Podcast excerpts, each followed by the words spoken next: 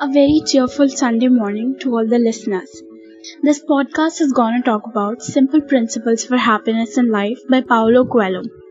Never chain yourselves into preset formulas. The soul earns for independence. In life, we always try to fit ourselves into formulas we perceive extraordinary.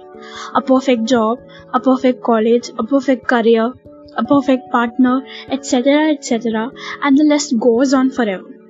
The tip is to embrace the ordinary rather than heightening the unnecessary complexities in life. It means going ahead with the flow, never underestimating yourselves, recognizing your right energies and capabilities, and then going on and on in that direction. Work won't ever feel burden then. Even then, discipline is an absolute necessity. This is the pathway to success. The biggest lessons can be learned through lives of other people's, which is much better than making mistakes yourselves to learn.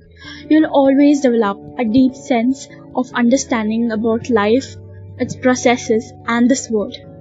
Paulo Coelho has shared his similar precious insights in life in this podcast with Tom Ferriss.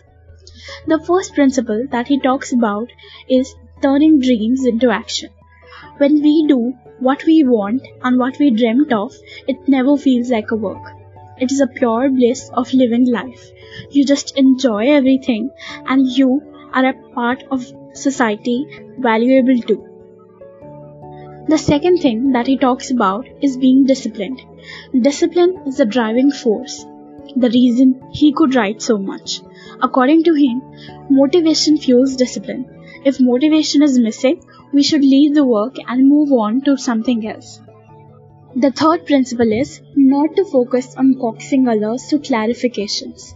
Keep your soul independent, independent of the burden of other people and their thoughts. Speak only that you feel.